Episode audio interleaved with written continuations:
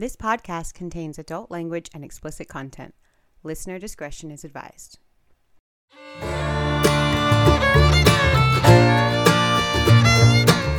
Hi, I'm Grant, And I'm Erica and this is from, Crime, to Crime.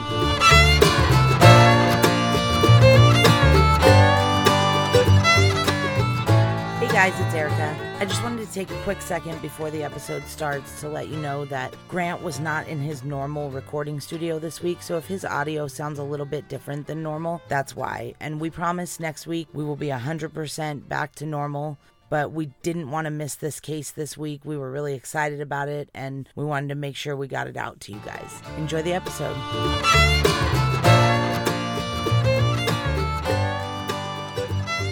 Welcome back to From Crime to Crime. Hey guys, welcome back. I bet you're so excited this week, Grant. I picked a Jane Doe case because I know how much you love them. I do. I love Jane Doe cases. They're so so exciting. Hey, you made me sit through a bank robbery last week, so I'll be honest. This one, this Jane Doe is actually really interesting, and you know, it's not your typical run of the mill Jane Does. There's lots of twists and turns, like the robbery last week. So I'm really looking forward to talking about it because obviously I've done all my research. How about you? yeah. Like you said, it's not just looking at a bad sketch going, Do you recognize this cartoon character? Like, there's a lot to this story. There is, and a lot of real pictures and real, Yeah. you know, names and social security cards and IDs. And people. Real people that should point in the right direction of this, but it absolutely doesn't. Yeah. So the case we're going to do this week is the El Dorado Jane Doe. El Dorado. Well, if you live in Arkansas, apparently you call it El Dorado. The rest of the world it- would call it El Dorado. Yeah, we're from Southern California. We'll call it El Dorado. Yeah. But technically, I think it is El Dorado, but we will probably mess up quite a few times because we've always pronounced it El Dorado. because that's the proper pronunciation. I would think so, yeah. All right, why don't you set the scene? Yeah, so it's Arkansas, summer of 91. It's probably super hot and humid. I would imagine. Yeah, EMF's Unbelievable, oh, is number one on the pop charts. I have no idea who EMF is. You don't know that song? Unbelievable? Is it that one that goes, "You're unbelievable"? Yeah, that's what I just sang it perfectly. I don't know about perfect, but you sang it, and I have, I still have no idea who they are. I know the song, but I've never heard of the band. Oh, I'm pretty sure they were one hit wonder. Do you know what was number one on the country charts? In '91, Yeah. In the summer of 91? Well, '90s is when Garth Brooks really reigned as supreme king and leader. Guess wisely. Okay, No Fences came out in 1990. Friends in Low Places was on that album. I'm gonna guess Friends in Low Places. Nope. Ah, George Strait. No. Garth Brooks No, had four number ones that year though. And but in the summer of 91 it was Thunder Rolls. Oh well, hey, at least I was close. Yeah, you were close. Yeah, So- good Garth. I like that. Good, good job, Grant. Yeah. So our case starts with a girl named Mercedes who was an exotic dancer and a sex worker, and she had this boyfriend named James McAlpin who was a huge bummer. This guy was a total dick. And he also kind of fancied himself as a pimp, which is there like a more professional name for a pimp?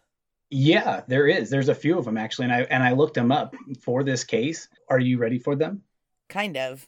So you could be a procurer is also an interchangeable word for pimp. You could be a go-between, brothel keeper, souteneur, which I don't know what that even means. And the best one of all of them, a fancy man. You could be a fancy man and be called a pimp. Like, okay. yeah. So those are our synonyms. Okay. I'm probably going to stick with pimp because I'm not calling this guy a fancy man. Uh, I'll, I I got you there. I have a hard time even calling it her boyfriend. You know, he really Yeah. was was not that. But over the year or so that they had been together, Mercedes had been arrested quite a few times for prostitution, public lewdness, and even writing bad checks, which is kind of the silliest reason to get arrested. But you know, I guess it can happen. But starting back in December of 1990 in Dallas and Garland, Texas, to May of 1991 in Arkansas, she was arrested under the name Cheryl Ann Wick.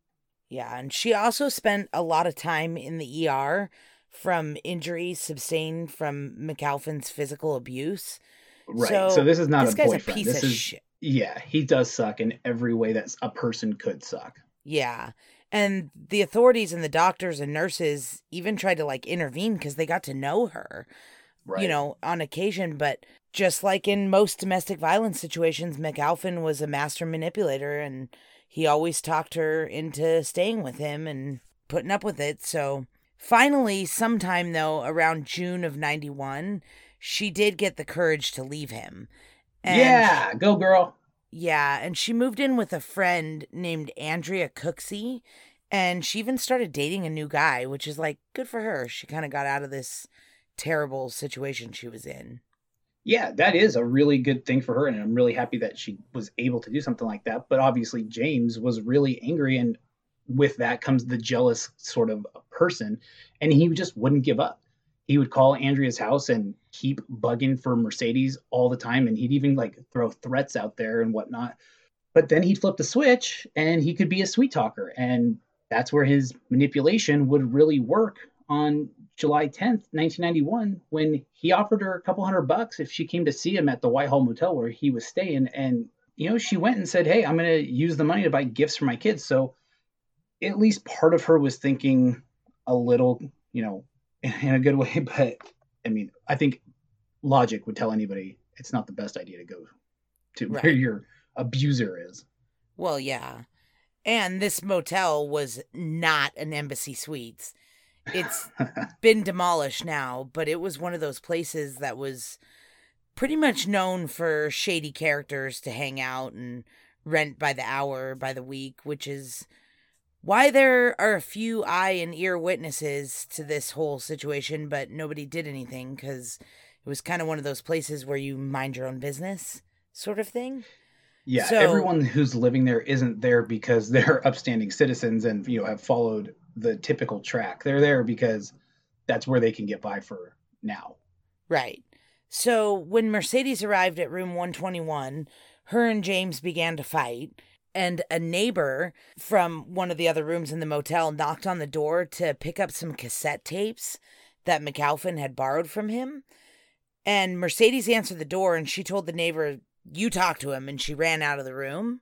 How 1991 of him to go pick up some cassette tapes. You know, like Yeah. hey, I heard some uh, heard some ruckus. Just came over to get my cassette tapes. Had to yeah. got to record the next thing off of the the radio here pretty soon. Yep. Man, no, most kids will not understand that at all. Yeah. that is millennial and before. Uh, Mhm. But she didn't get very far after she ran out because James came flying out after and he caught her in the parking lot. And we hear he supposedly started hitting her and grabbing her by the hair and telling her, Get back in the room, bitch.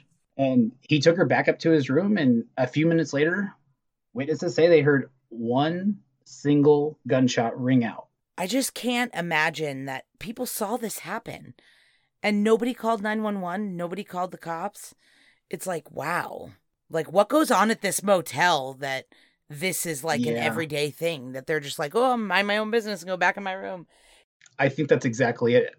I think where these people are are living and from, I think there's a lot of distrust from the police, and they try to keep them out as much as they can, and you know, let the community handle things. Yeah, that's just crazy to me that it's like I get not getting involved because you're not supposed to ever get involved in domestic situations, but call 911. I mean, Right. maybe they couldn't have gotten there in time, but maybe they could have. You know, it's like, ah. Anyway, just at that time that the gunshot went off, though, her roommate, Andrea, was walking by the motel and heard the gunshot. And Was did Andrea go with her? I never quite understood. Did she go with her, and she was just kind of walking around waiting for her to come back out, or did she just happen to be on a walk?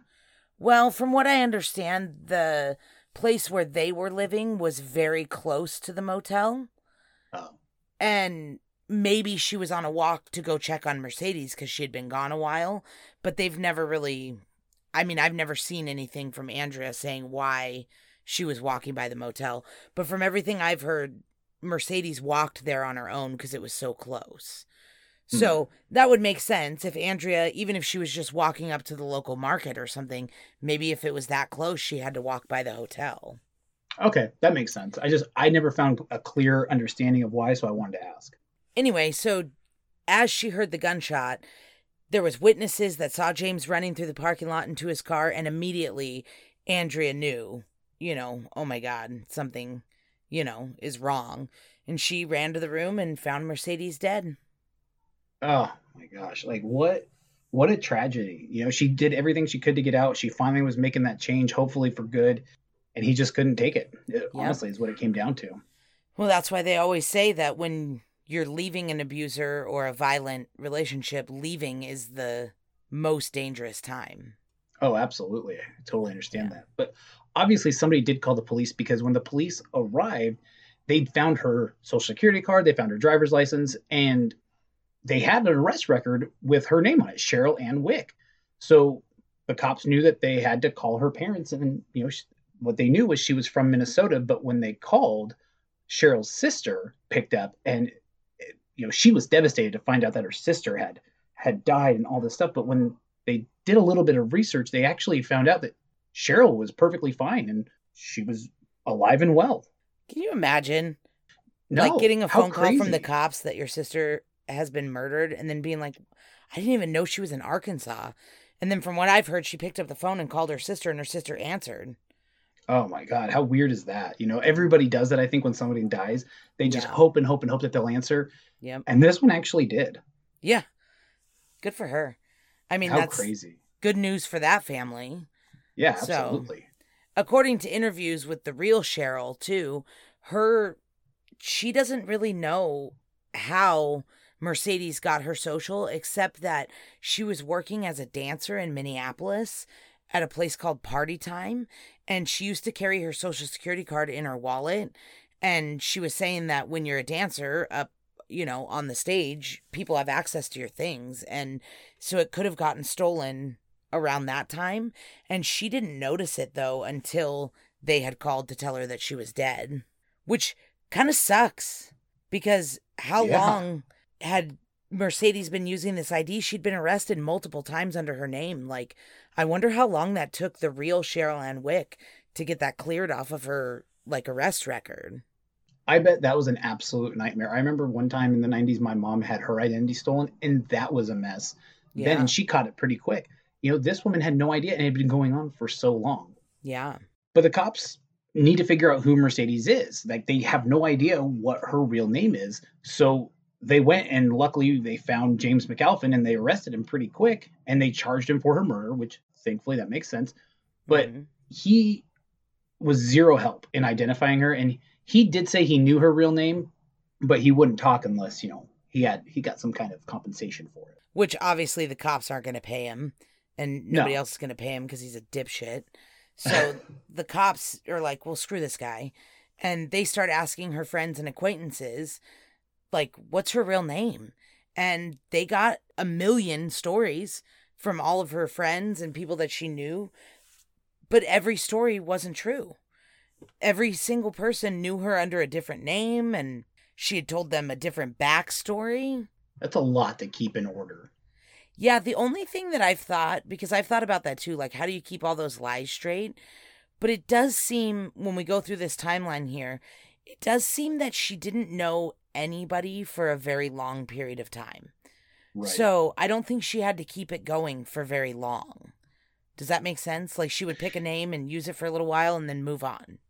Yeah, and that kind of it does sound what someone in this kind of a lifestyle would probably do. Just, you know, keep moving from thing to thing and not, you know, set roots anywhere too long. Right. So What were some of the names that she used? Yeah, so Kelly was a common first name that she used with a couple of different last names, Carr being the most used one, and Carr spelled both ways with a K and a C. Got it. And then Cheryl Ann Wick, like she was arrested under, and like the social security card that she had, which we don't know if she stole or if she bought it from somebody who stole it. So there's really no proof that she ever spent any time in Minneapolis because there is proof that she spent a lot of time in the South, but not much up in Minneapolis. So right. And then some of the other names were Shannon and Sharon Wiley. Any idea why she chose any of these names? No, not that I know of. I mean, maybe when we figure out her real name, we might know because they do seem to be very similar. Shannon, Sharon, Cheryl. There was another Cheryl that she used, Cheryl Kaufman. Oh, So interesting. maybe that's close to her real name. I It mean- could be, but it wasn't just her name that changed a whole bunch too. And as we kind of talked about, she had different stories to go with her different aliases and all that kind of stuff. But she Mhm. even was telling some people that she was in the witness protection program because her dad had been in the mafia. So who knows what any of the truth is here? And she had told her friends that her kids live with her mom and that she and her mom didn't get along. And then she told some other people that she lived in a homeless shelter in Fort Worth. And while she was living in that homeless shelter, she had a child taken away from her by CPS. And she couldn't get the child back because she wasn't living under her real name. Like, so she admitted that she wasn't using her real name. Right. And there's been rumors that she told people she was a runaway, but nothing's ever really been proven that any of those stories are real. Yeah, and when the police, you know, went through her possessions, they found a Bible with a list of family members' names in it, which is super common to, you know, record births and deaths and Sure. weddings and family Bibles. I don't know that people do it that much anymore, but I know old school that was really common. Like my grandparents have family Bibles with tons of names in the inside, you know. Do they have like sh- dates are in them or like what Yeah. do they yeah. like they just cool. like if a baby's born they just write the baby's name and the date and that's the record of when the baby was born you know or if somebody dies same thing so the stroud family was the surname listed in the bible. And so of course the police were like well let's track them down and see if this is her family. Maybe this is the one keepsake she kept from her childhood you know? And they found the stroud family living in irving texas. And when the police went to question them, they were like, great, obviously she's not related to them because they were black and she's pretty white. Yeah, and my first initial reaction is because I have two sisters who are adopted or hey, they could still be adopted, but True. that's not what happened because the Stroud said that- she did stay with them for a little bit and they couldn't remember it was either the late 80s or the early 90s, but they thought that she was just a runaway from either Louisiana or Florida and I'd really like to know more about that. Like they just Right. Like, where did they meet her? Yeah, exactly. How did they meet? Other than knowing that she m- might be a runaway, what else did they know about her? Did they only know that she may or may not be a runaway from one of these, you know, southern states? And I'm assuming since the police did contact them and they were able to interview them, the police probably know more about what Probably. story she told them. But from everything I've read, the police say it was still bullshit. Like what she told them turns out to not be true. So there are tons of people who knew her when she was alive, but nobody knew her true story. It seems like everybody she met, she gave a different version of where she came from, and everybody she met, she didn't know for very long. So James seemed to be the one person who knew her for the longest. And since he's like the sketchiest guy on the planet, you can't believe anything that comes out of his mouth. I know he's made a lot of accusation that he knows her real identity, but he's tried to scam the police and reporters and anyone who would, you know, talk to him really and try to get money or gifts or anything like that. But the tidbits that he has been given haven't led to anything. He's Yeah. even said that he met her mother and a sister and that they were from Florida and she has kids. So similar stories that she's been telling everybody, but nothing to back those things up. And the biggest, I guess, piece that he gave, and again, we don't know if this is true or not, was that she had been sex trafficked as a teenager by a guy that she was dating. And then as she became an adult, she chose to live the sex worker lifestyle. Yeah, which I'd like to point out isn't true because if she was trafficked as a teen, she didn't have a choice. And then, according to McAlpin, she was passed around between a pimp named JD in Texas, who supposedly was the guy who trafficked her as a teenager, and then a guy named Tyrone, who became her pimp after JD. And then she ended up with McAlpin, and he says that by the time she was with him, she was a willing sex worker. But when she tried to leave McAlpin, he murdered her. So she didn't have a choice. Well, I can understand where you're coming with from that, but I can also understand that if she did come from this very seedy background of being, you know, bought and sold and passed around and whatnot. Sex work is kind of all she knows. So I can understand to where at least it would seem like it was her choice, even if it really wasn't. But I can understand where, you know, for her it might think that, or, or for her she might think it was her only choice. Right. That's what I was going to say is that it's still not her choosing it. It's her being trapped in that life because of what they did to her. True. That's true. So, I guess she's choosing the only thing she knows. Right. And then when she tried to make a change, he murdered Right. her. So she didn't have a choice and she didn't choose this willingly.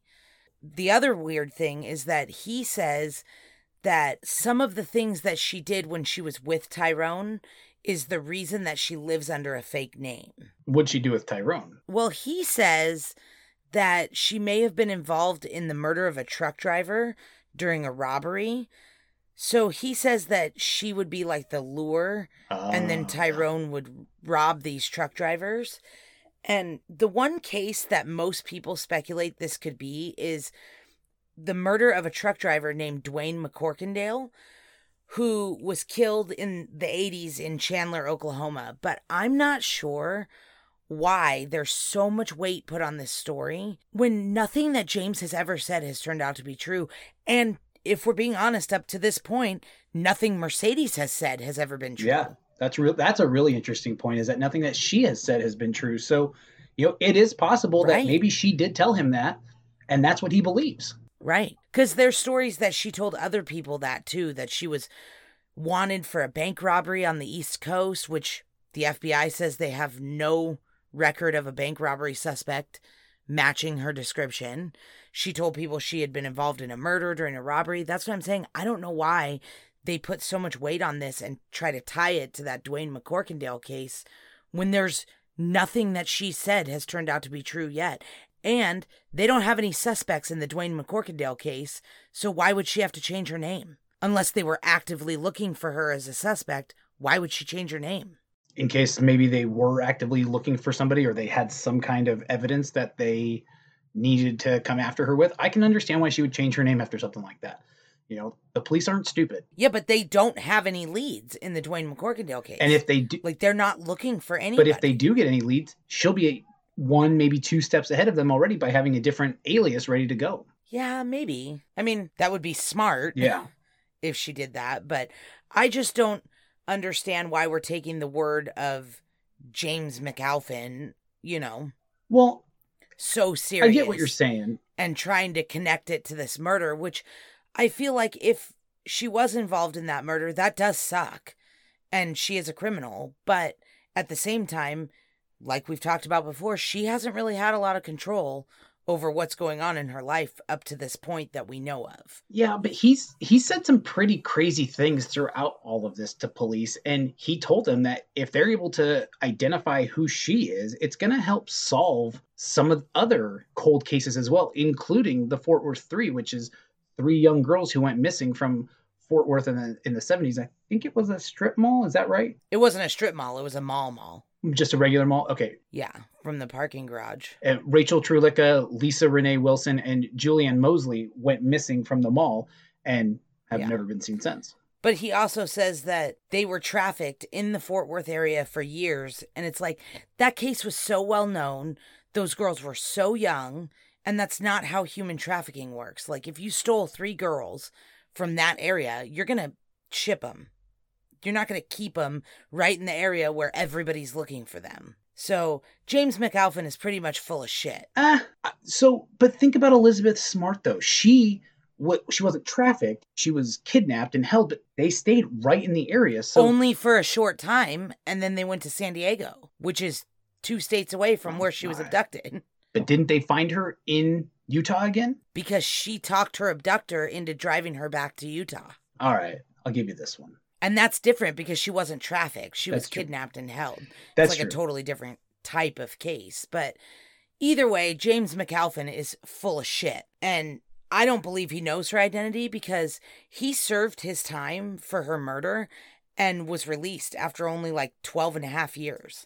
And shocker, he ended up back in jail for weapons offenses. Time out. and 12 had and a half serve- years for murder and like that's such a Yeah. small amount of time. Yep. That's unbelievable. I've never been able to figure out why. They did charge him with second degree murder, which is more like, you know, you didn't intend, you know, you didn't plan it out. There was Right. no premeditation, but sure. he lured her to the hotel with the promise of money and then killed her. Like, I don't know how they couldn't prove intent with that. Yeah, he may not have intended to kill her, but he was intending to do something nefarious with her and Well, and She he had made dead. threats to kill Right. her before that. right, she and then he lured her like i'm not sure how they couldn't pull that off but they didn't so 12 years is what he got and like i said shocker he ended up back in jail on weapons offenses and had to serve 18 months so if he knew anything i feel like he would have leveraged the information that he knew to get out of those weapons charges yeah, I bet you're right cuz you know, at that point what do you have to lose? Literally nothing. Yeah. Yeah, you've already served your time for her murder. So what's the difference? But then in 2011, he ended up back in prison for second degree domestic battery Oh. and got 10 years in prison. So again, he got a 10 year prison sentence for domestic battery. It's like if you guys would have just kept him in jail, that poor woman, whatever he did to her, would not have happened. Yeah. But besides that, he's in trouble again with the law. So it's like if he knew, he would have said something. But I don't know why they keep giving this guy chance after chance after chance. He's out again. Is he again? Yep. Oh As of. October 2020, he was released and he is free to roam the streets and beat and kill women as he pleases because obviously he only gets 10 or 12 years every time he does it. Well, at this point that he should be getting kind of old, so uh, fingers crossed, man, that he puts that to rest, but I don't know. This is kind of where this case has pretty much sat though for the last 30 years. And the really gnarly thing about all of this is that they have their her dna they have her fingerprints they have photos of her when she was alive but it's still just you and me and other people on the internet trying to match missing people to her pictures which turns out among her belongings there were quite a few pictures of her. So we don't have to rely on some you know post-mortem autopsy photos or sketches with this Shane Doe we know what she looks like, but that makes it more baffling that 30 years later, we don't know where this case sits. That's why I thought you would be a little more interested in this case because it's like, how in the world do we not know who this woman is? Yeah, that makes it so interesting. We know so much about her, although we don't know so much about her because most of it turns out to not be true. But it's like, it's crazy that there was just nothing until 2019 when the DNA actually turned up a hit. When they were using genetic genealogy, they found a second cousin of Mercedes in Alabama. And when they contacted her, she didn't recognize her, but she said that she could see the family resemblance. And they traced Mercedes' paternal grandparents to a couple named Daniel Wood and Mamie Carter from Virginia. So these grandparents of Mercedes are this second cousin's great grandparents. That's wild. That's so crazy. It is wild. And it's wild too because, like, I know all my second cousins. So I'm like, we'll just tell them who she is. But I understand that that's not how all families work and not everybody knows their full, like, extended family. So yeah. I'm like, that's not even that big of a, di- like, what? I'm like, I can, I literally was texting my second cousin today. I I don't doubt it because your family that's totally normal, but most it's not. And I've got a couple theories about this that I think you're going to hate. So, you know, I'm Well- really excited to get those. okay, hold on. So this seems like a really promising lead, but Sure does. yeah, but the thing with Dan and Mam, as I like to call them, Daniel Wood and Mamie Carter, I like that. Dan and Ma'am. is that they super liked each other a bunch and they had an astronomical amount of children, like 56 of them or some crazy shit. Okay, so it was just nine, which is still a ton of kids. Don't get me wrong, but 56 Yeah. is a lot more excessive. nine kids though. Can you believe that? Ugh. No, I don't like that's a lot. anybody enough to have nine kids with them. Sorry, babe. It's okay. Well, I was talking to Matt, but yeah. Oh, sorry. that should really confuse our fans, huh? Yeah. So Mercedes' dad is one of their sons, is how I'm understanding this tree. But they haven't announced publicly which one. But even if they know, it obviously hasn't led to who she is. And part of that is because it's a paternal match. So there's always issues with dads. You know, they're not always who they say they are. They're not always on the birth certificate.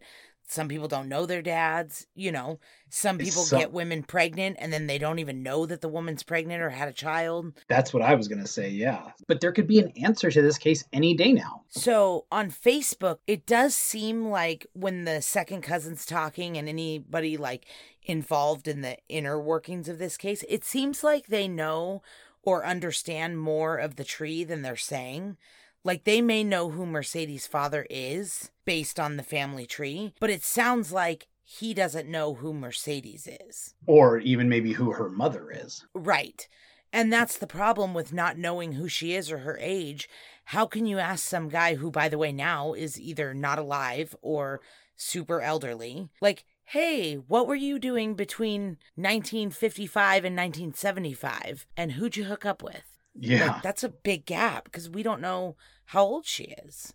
Especially, I mean, that gap too is all that free love movement. So he really could have no idea. Just been at Woodstock, something you know happened, and away they went. Yeah. It is kind of kind of weird like the paternal thing, but like I said, not everybody knows who their dad is. Not every dad knows they have a kid, you know, until you run an ancestry DNA thing and then you go, "Oh shit." Or you're like, oh, cool. You know, it could go either way. Like I was saying like obviously if you ran my DNA, my dad would trace you back to me, but if we ran your DNA, They have no idea. well, if there was a paternal match, it wouldn't lead back to you. No, no, it wouldn't. Or if you were adopted, yeah, you're right. it's crazy. It could just, you know, stop with them. and Go, oh man, we don't know. You know, we we didn't know about him, and Yep.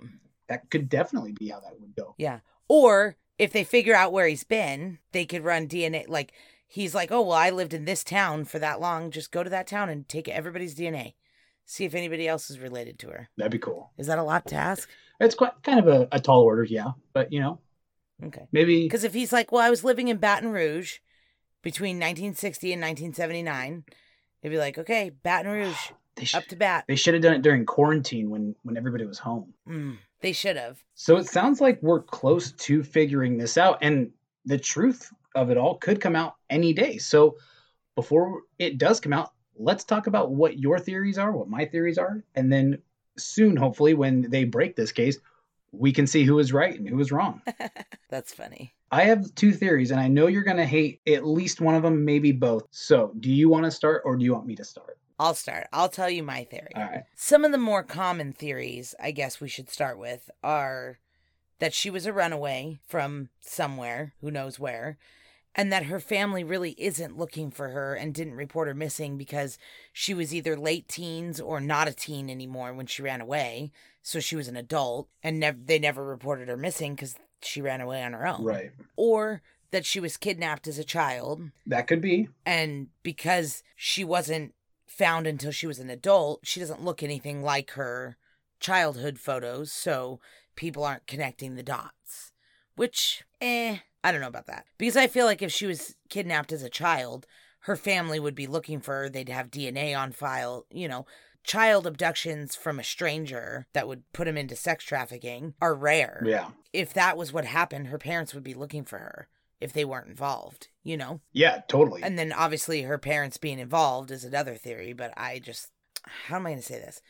My most likely theory is that she made all of these crazy stories up and all these crazy names up and all the stuff that she was doing because she has no backstory. I think she doesn't have a family looking for her.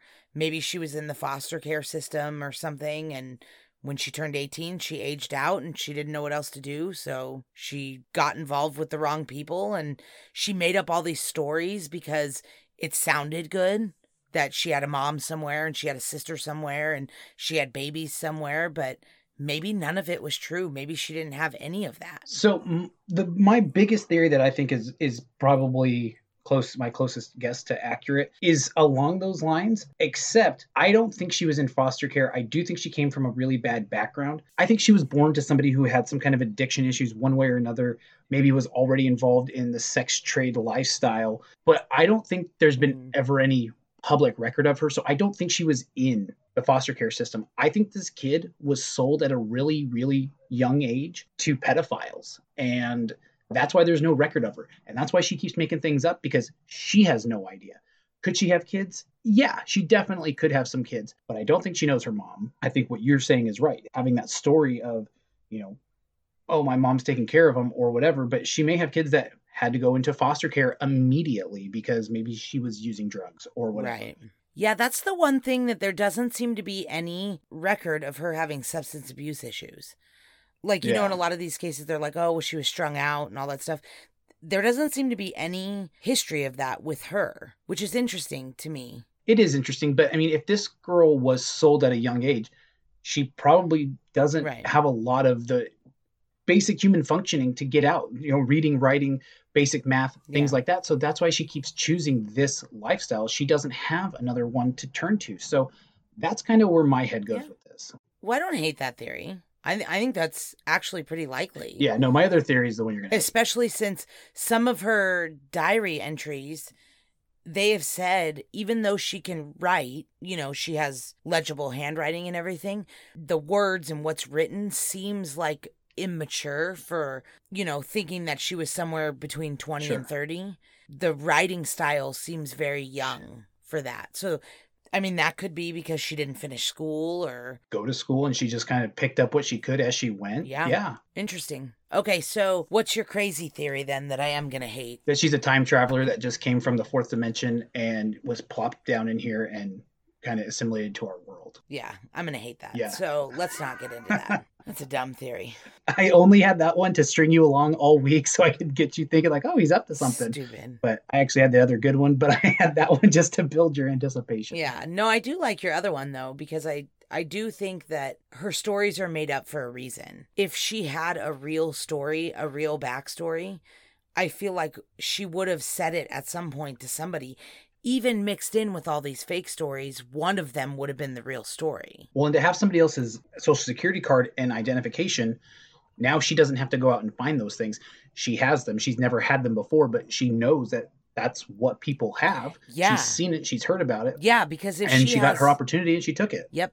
Because if she has all these fake IDs and socials and everything else, why isn't her real one mixed in with all of those? Where's her real ID? You're right. That's a great question. Exactly. I don't think Yeah. she's ever had one. I don't think Well, there's any public record of her. and that would make sense. I mean, the weirdest thing, too, that I've noticed is that all of these different names and her arrest record and even everything McAlpin says is only from about a year and a half before she was murdered.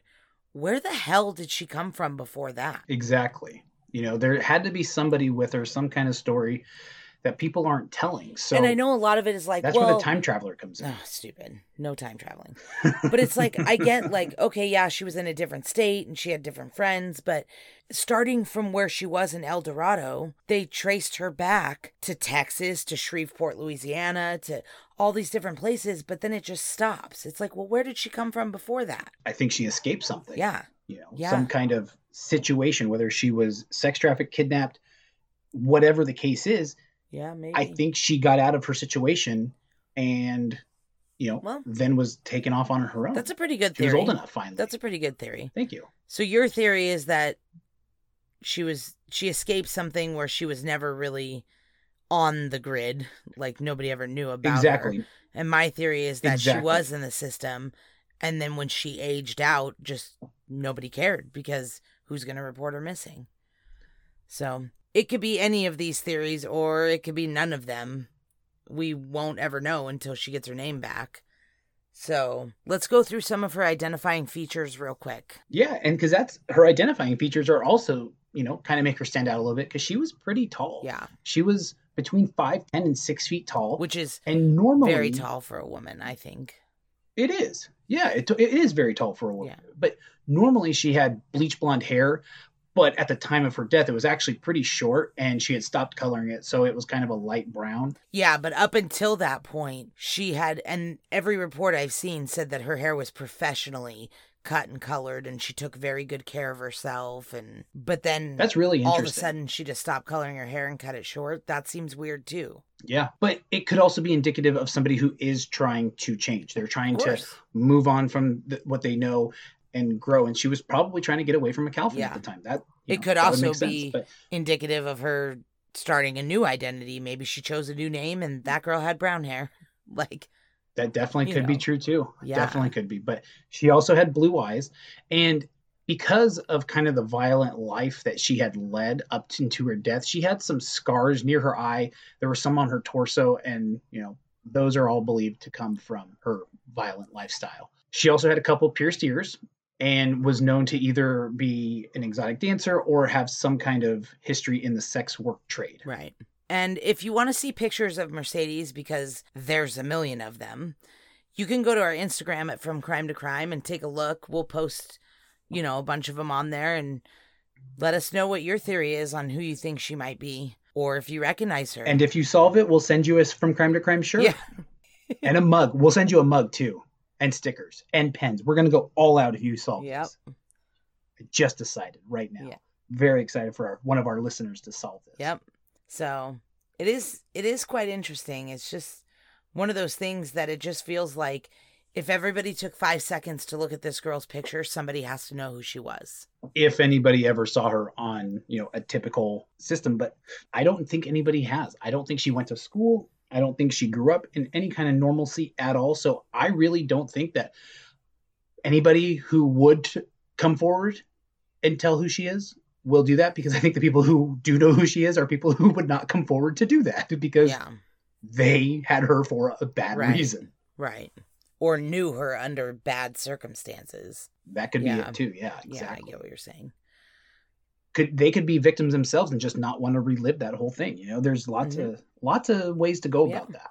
Well, it seems like you got pretty into this one for being a Jane Doe case. Yeah, you know, what? I did. I, I thought it was pretty interesting, and I just I wanted to make you happy. Oh, So I just I really just dug down deep and I threw myself into it. good.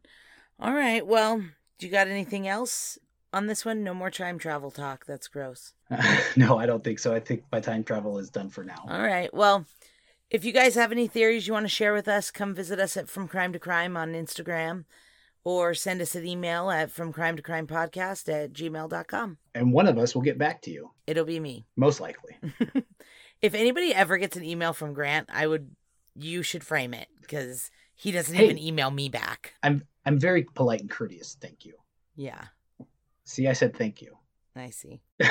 All right. Well, we better get going because we actually did pretty good on this one on time. So you're going to make your softball game. I am and stop sweating so much. Oh, yeah. Sorry about your hot room. That's okay. Grant's doing hot yoga while we record this. No, it's hot podcasting. It's very similar, except there's a lot more sitting than stretching. Yeah. But it is about the same degree temperature now. All right, buddy. Well, I love you. All right. I love you too. I'll talk to you soon. Okay.